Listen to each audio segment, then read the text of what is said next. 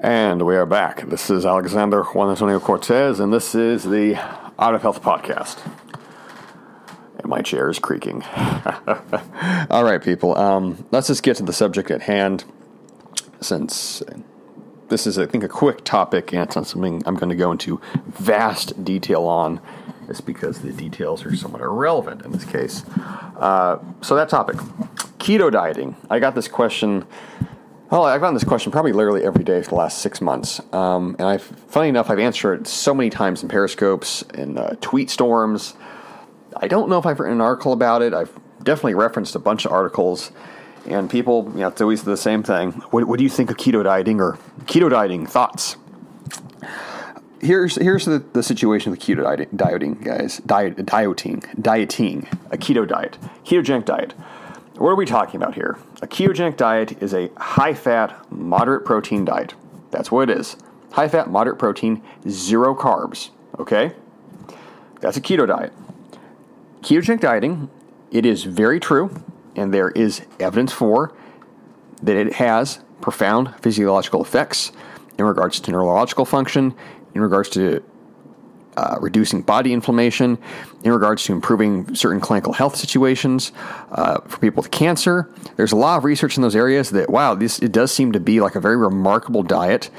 And you know, like I said, it's a high protein or well, high fat, moderate protein diet, zero carbs you basically you don't have carbs at all your body burns through all of its glycogen storage and then your body starts using fat as fuel. And yes it is true that that does seem to have some very positive effects on health. Here's the thing about this though. So those are the health effects. The reality of it keto diets are not a panacea. They're not a magic bolt they're not a holy grail. And for the average person for someone that's listening right now that thinks, ah, I need to maybe I need to lose a little bit of weight, or I'd like to gain some muscle mass, or I'm just trying to eat healthier, is keto dieting gonna be the thing that cures this for you, that solves this? Probably not. Probably not. People always like to bring up the physiological effects. You know, people will bring up like I listened to a podcast with uh, Dr. Peter Attia, and you know he has used keto diet for X amount of years, and he's an athlete and I read about this other physician that's also kind of an athlete and he uses keto diet. And I'm not discounting those guys' work or research, and you know they've done some very insightful stuff.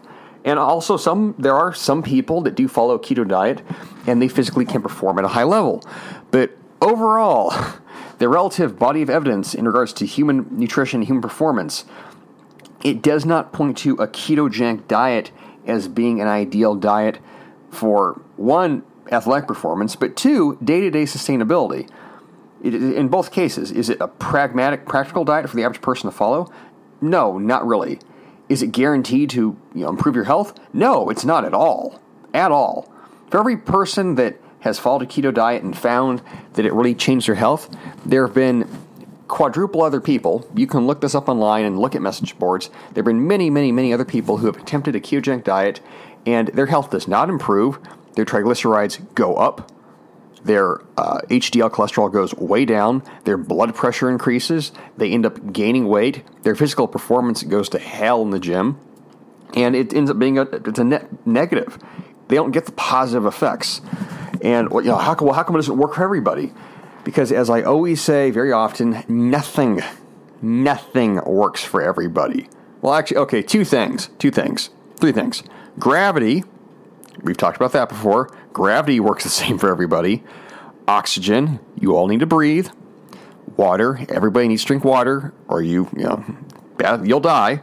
Beyond that, though, the specific amounts of protein and carbs and fat, it's all ranges, guys. It's all ranges of numbers, and your individual needs are going to be predicated upon your, as I said before, ethnicity, height, weight, gender, activity levels, you know, um, body composition, you know, individual biochemical uh, tolerance, individuality. There's all these factors that come to play. So I can make general recommendations, obviously. We can make general recommendations with the science we have. We can infer that, hmm, perhaps in certain populations, ketogenic dieting could be very beneficial.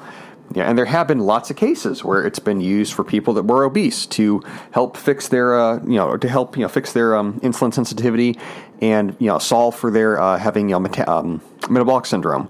So you know, like that's a situation. where yes, ketogenic dieting has been used. It's been used in kids with autism, with certain kinds of autism, where their brain um, amino and amino acid production is kind of screwy. And wow, it has these really positive effects for these people.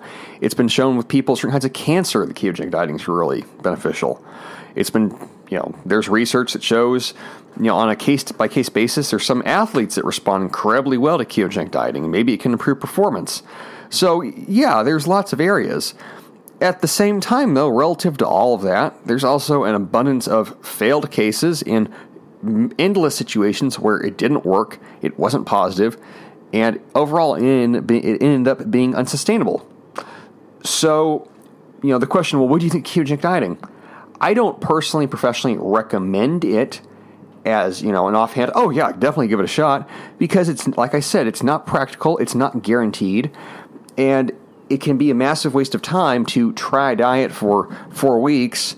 Maybe you lose some body fat, water weight because you're not having any carbs. So, there, I mean, there's also these confounding factors too. With anytime you go low carb, no carb, you're going to drop water weight, and that makes gets people in that mindset of, oh well, three weeks in, I've lost X amount of weight. This is amazing.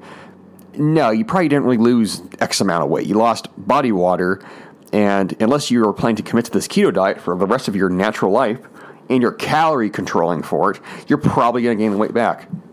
I had a Periscope the other day, yesterday, and I had an individual that, uh, you know, actually a client of mine that I'd worked with, uh, you know, both for fat loss, for like rapid fat loss, and he had, you know, attempted keto dieting, and he commented like, "Yeah, I gained all the weight back." I'm like, "Yeah, I know," and that's definitely, it's obviously the situation most of the time. And you know, in his situation, we weren't expecting to keep the weight off. It was a it was a fat loss diet purely for very very rapid weight loss, fat loss. It was not a sustainable model of dieting. But you know, he commented too that yeah, after the you know the diet ended, like I, I tried keto dieting, and you know I did it for a month, and you know I did lose body fat, but I couldn't keep it up. I'm like, well, then it wasn't a good diet. You cannot judge a diet on its merits of how it works in the first two or three weeks. If I tell you to cut your food in half right now, of course you're going to lose weight. You cannot physiologically keep that up. At the same time, though, at the same time, I will definitely acknowledge, and say, you know, this is not meant to be pessimistic. I'll definitely acknowledge that there are, in essence, what are outliers. There are individuals, people I've spoken with, people I've worked with, where have eating a ketogenic diet, or just even not even a keto diet, but a very, very, very low carb diet. Let's say twenty grams of carbs. Uh, you know, a day, 50 grams of carbs a day. Yes, they do find that it's sustainable. They feel great. Um, it has, you know, taken them to a higher level of health, and they plan on eating that way for the rest of their life, and it doesn't affect their performance too much. At the same time, though, none of those people I really know who follow those kinds of diets, they're not high performing, uh, you know, athletes either. I, I, I, can't, off the top of my head, at least, well, at least personally, who, for whom I know, for whom I know, I can't name anybody that follows a super low carb diet that's like an elite level athlete. I don't know anybody. I know individuals who are weekend warriors. I know people that are, you know, they are recreational athletes. As far as competitive athletic performance, especially for long duration events, you know, uh, soccer, basketball, you know, football, whatever, things where you have repeated plays for an hour, two hours. If, if anyone's done research on keto dieting for that, uh, by all means, I'd love to see it. I know there are cases where the military and certain individuals have done research with, you know, special forces operatives or military, and it's been found that you can keep the body running on a ketogenic diet for long periods of time. But again, confounding factors. Uh, you know, are they looking at optimal human performance in regards to how fast they can run, or are they looking at optimal human performance and how long can they keep a group of guys going with low sleep and you know very simplified food sources and you know like I said that's a that's a very particular situation. There's a lot you know context context guys. Um, you know maybe if you're you know a, an operative in the desert for three weeks and you have nothing but you know pure, almost a pure fat you know protein diet and that keeps you going because it's incredibly simple and you know it has you know perhaps some cognitive benefits yeah awesome that's i can definitely see that perhaps being you know, a massive uh, tactical advantage um, at the same time, I don't know if that transfers over to, well, I work out four days a week and lift weights and I have three kids and, oh man, I want to do the diet that, uh, you know, a soldier did. Eh, those are two different situations, dudes. It's two different situations. So that's keto dieting for you. Yep, there's lots of benefits. Yes, it's very interesting. Yes, I'm sure there'll be lots of research in the future um, which shows that it might be a definite recommendable nutritional intervention therapy for people? Am I going to recommend it offhand as something just to try? No. If you really want to give it a shot and you think you can, you just want to experiment on yourself, by all means. But as just a way to eat that is sustainable, I've not seen enough compelling evidence to convince me that that's something that I should be throwing out as a professional direction. I talked about in the past. I think well, this was an article email actually. But you know, what's the most agreed upon, you know, sustainable diet? Mixed diet, guys. You know, what you know, what's science say?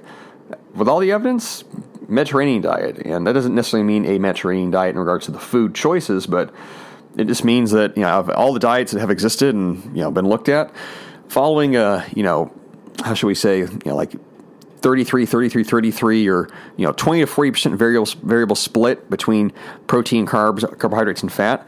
That seems to work for most people because it's just it's basically like a big range of a diet. You know so what is really the mediterranean diet? Why does that get recommended? Well because if you you know make it it's, it's moderate. If you give people a moderate amount of fat maybe more fat. If you give them a moderate amount of carbs maybe less carbs or more carbs. You give them a moderate amount of protein maybe more protein less protein that's uh, pretty workable for most people because it's right in the middle and it allows for a lot of flexibility.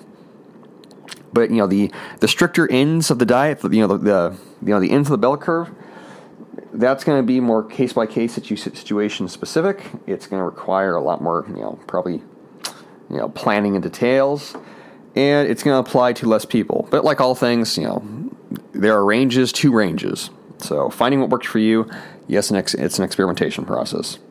So that's keto dieting for you. Those are my thoughts on it. If you want to give it a shot, by all means, um, you can definitely research it. I'll you know, I'll post some things in the, in the, show notes. I finally realized what you call the paragraph that comes after the, the before the podcast. It's called the show notes. And funny enough, I've been, I've been listening to podcasts for five years, and it never occurred to me to really make that little section detail till right now. But hey, this is you know you're learning on the job. So seventy seven episodes into this, I figured out that I should have show notes for my episodes. So check out the show notes. I'll direct you guys to some good resources on keto dieting and low carb dieting. And if you have any questions, as always, just ask. I'll be happy to answer, hopefully, be able to answer. And I'll talk to you guys again. Good luck.